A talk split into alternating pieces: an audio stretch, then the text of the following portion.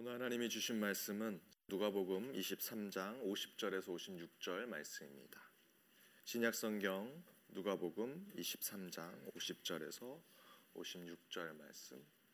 우리 하나님의 말씀을 한 목소리로 읽도록 하겠습니다. 공회에 의원으로 선하고 의로운 요셉이라 하는 사람이 있으니 저희의 결의와 행사에 같아하지 아니한 자라. 그는 유대인의 동네 아레마데 사람이요. 하나님의 나라를 기다리는 자라니 빌라도에게 가서 예수의 시체를 달라 하여 이를 내려 세마포로 싸고 아직 사람을 장사한 일이 없는 바위에 판 무덤에 넣어 두니 이날은 예비일이요 안식일이 거의 되었더라. 갈릴리에서 예수와 함께 온 여자들이 뒤를 쫓아 그 무덤과 그의 시체를 어떻게 둔 것을 보고 돌아가 향품과 향유를 예비하더라. 계명을 쫓아 안식일에 쉬더라. 아멘 오늘 말씀의 제목은 십자가에서 예수님을 내리다라는 제목으로 함께 나누고자 합니다. 예수님께서 십자가 위에서 운명하셨습니다. 아버지여, 내 영혼을 아버지 손에 부탁합니다라는 마지막 말을 남기시고 죽으신 것입니다. 이제 더 이상 죽으신 예수님을 십자가 위에 단체로 그대로 놔둘 수 없습니다.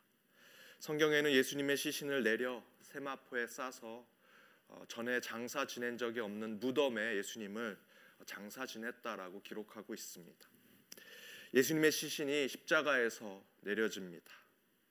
그럼 누군가가 그 시신을 받아야 합니다.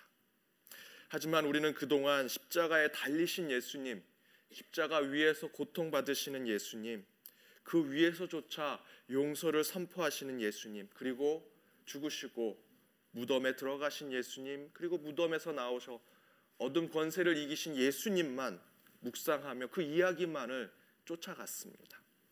그런 예수님의 순한 이야기만을 가지고 참회하고 회개하며 경건한 고난 주간을 보내려고 했습니다. 그런데 오늘 말씀은 예수님의 순환을 이야기로만 소비하고 낭비해서는 안 된다라는 말씀을 주고 있습니다. 하나님이 물으십니다. 너를 위해 죽은 예수님의 시신을 누가 받을 것이냐? 내가 올라가야 하는 그 십자가 위에 그 어떤 분노와 복수심, 비통함과 억울함 하나 표현하지 않고 너를 위해 희생한 예수가 죽었다. 이제 그 죽으신 예수님의 그 시신을 누가 받을 것이냐? 하나님이 묻고 계십니다. 성경에는 자세히 기록되어 있지 않지만 두 사람이 십자가에서 내려진 예수님의 시신을 받았다라고 이야기합니다. 한 사람은 예수님의 어머니인 마리아입니다. 처형의 순간 가장 가슴을 치며 통곡하고 함께 아파했던 사람이었을 것입니다. 부모의 마음으로 더욱 눈물을 흘리며 누구보다 슬퍼했을 것입니다. 그래서 시신이 내려지는 그곳에 가장 먼저 서 있었을 것입니다.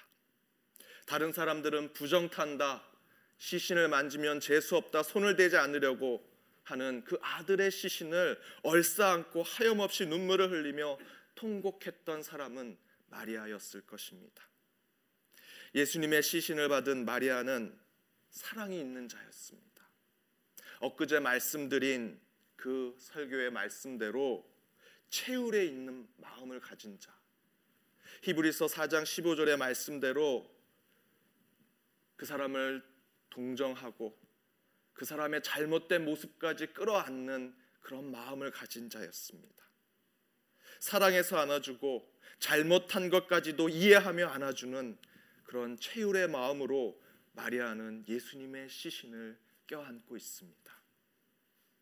헨리 나우에는 말합니다. 슬픔이 없는 사랑이나 고통이 없는 헌신은 결코 존재하지 않습니다.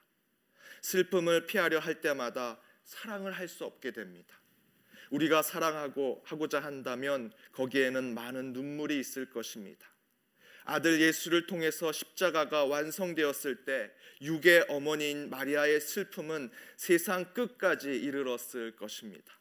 그러나 자기 마음속에 진정한 슬픔을 알게 되는 모든 이는 그것이 하나님의 사랑의 표시임을 알게 될 것이며 그것을 인생에 숨겨진 신비로 소중히 여겨야 할 것입니다.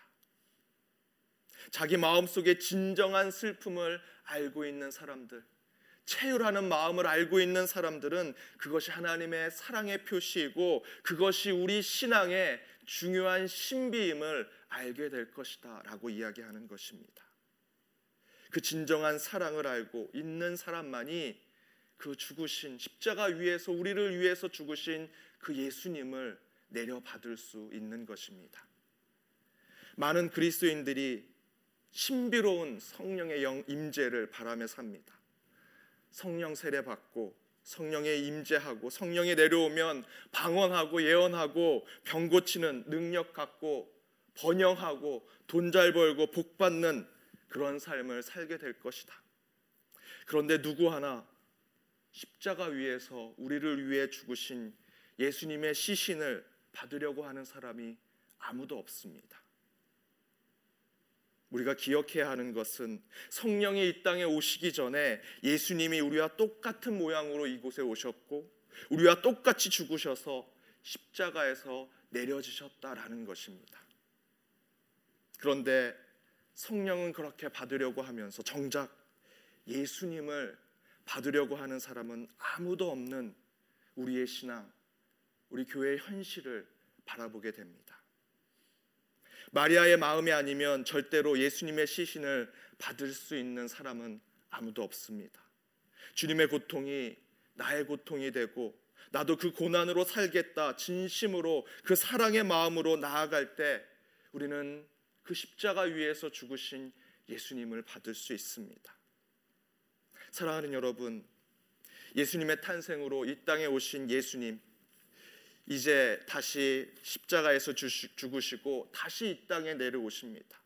탄생할 때는 모든 사람들이 기뻐하고 찬양하고 그 가운데 그분을 경배했는데 죽음 가운데 싸늘한 시신으로 내려오는 예수님을 내려받고 부둥켜 안으며 영혼의 마음으로 함께 슬퍼하며 아파하는 사람이 점점 줄어드는 교회 현실과 이 가벼워지는 우리의 신앙에 우리를 돌아봐야 할 것입니다.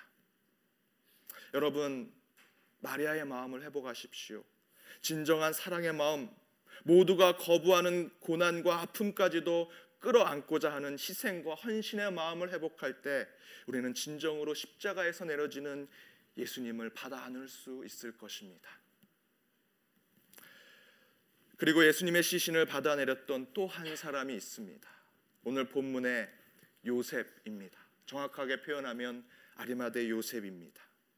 그는 성경의 근거대로 공회 의원이었고 선하고 의로운 자였습니다. 그러나 그는 예수님의 제자는 아니었습니다. 예수님의 공생에 그를 쫓아다녔던 자는 아니었습니다. 도리어 예수님이 십자가에 달리실 때 예수님을 함께 쫓아다녔던 제자들은 아무도 있지 않았습니다. 누구 하나 내가 제자요, 내가 그분의 제자유니 내가 십자가를 지겠소 라고 하는 제자는 다 사라지고 오히려 3년 동안 그를 피해 다녔던 요셉만이 그 앞에 있습니다. 예수님을 사모하긴 했습니다. 예수님의 말씀을 받아들었지만 정작 앞에 나서서 예수님이 메시아요 나의 구원자라고 말하지 못했던 아리마대 요셉이 이제 그 예수님 십자가 앞에서 자신의 정체성을 드러냅니다. 그동안 당당하지 못했던 요셉이 이제는 어쩌면 그 정체성을 드러냄으로써 자신의 명예와 지위, 소유까지도 다 잃게 될지도 모르는데 그런 거 걱정하지 않고 담대하게 빌라도를 찾아가 예수님을 장사 지내게 해달라고 이야기합니다. 또한 예수를 죽이라고 외쳤던 수많은 유대인들 앞에서 죽은 예수님을 품어 안고 이제 더 이상 나는 유대교인이 아니오를 강력하게 선포하는 요셉의 모습을 우린 볼 수 있습니다. 십자가에서 내려진 예수님을 안았던 유일한 사람인 요셉은 어떤 사람입니까? 결단하는 사람이었습니다. 죽음을 무릅쓰고 행동하고 실천하는 사람. 이제 더 이상 치유의 능력을 보여줄 수 없는 예수님, 그 예수님, 더 이상 5천 명을 먹일 수 없는 그 예수님, 무리를 걸을 수 없는 그 예수님. 그래서 더 피하게 될 텐데 결단한 요셉은 그 예수님을 끌어안기로 다짐합니다. 오히려 그 예수님을 품어 안고 이제 자신의 삶과 자신의 전부를 그 예수를 위해 살겠다 모든 사람들에게 공언하고 자신을 드러냅니다. 바로 결단하는 자가 십자가에서 내려오신 예수님을 품어 안을 수 있습니다. 세상 말에 힘들 때 함께하는 친구, 어려울 때 의리를 지켜주는 친구가 진정한 친구라고 이야기합니다. 오늘 요셉이 그 모습을 신앙 가운데 보여주고 있습니다. 사랑하는 여러분, 출애굽 시대에 만나만 바라보고 살았던 시대가 있습니다. 그런데 지금도 우리는 만나만 바라보고 살고 있습니다. 그때에는 아무것도 없는 광야에 하나님이 주시는 선물이 만나였습니다. 저희가 광야를 살고 있습니까? 아닙니다. 오순절날 불과 같은 성령의 임재만 소망하며 살아가는 성도들과 교회가 있습니다. 그때는 제자들과 예수를 막 믿게 된 사람들이 능력이 없었습니다. 부족한 게 많았습니다. 그래서 그들에게 용기를 주고 능력을 주기 위해서 성령의 임재가 반드시 필요했습니다. 방언하고 예언하고 신비로운 체험만을 얻기 위해서 성령의 임재가 있는 것이 아니었습니다. 성령은 하나님 나라를 위해 교회에 임한 하나님의 능력입니다. 그러나 지금은 오순절과 같은 때가 아닙니다. 만나와 성령의 임재 전에 우리가 받아야 하는 것은 우리를 위해 죽으신 우리를 위해 십자가 위에서 죽으신 예수 그리스도를 내려받는 자가 이 시대에 필요합니다. 더 이상 아무 힘이 없어 보이는 십자가 위에서 죽으신 예수님을 이제 우리는 사랑과 결단으로 내려받아야 합니다. 예수님의 고난은 이야기에만 머물러서는 안 됩니다. 그 이야기가 이제 여러분의 품 속에, 여러분의 삶 속에 실체가 되어야 할 것입니다.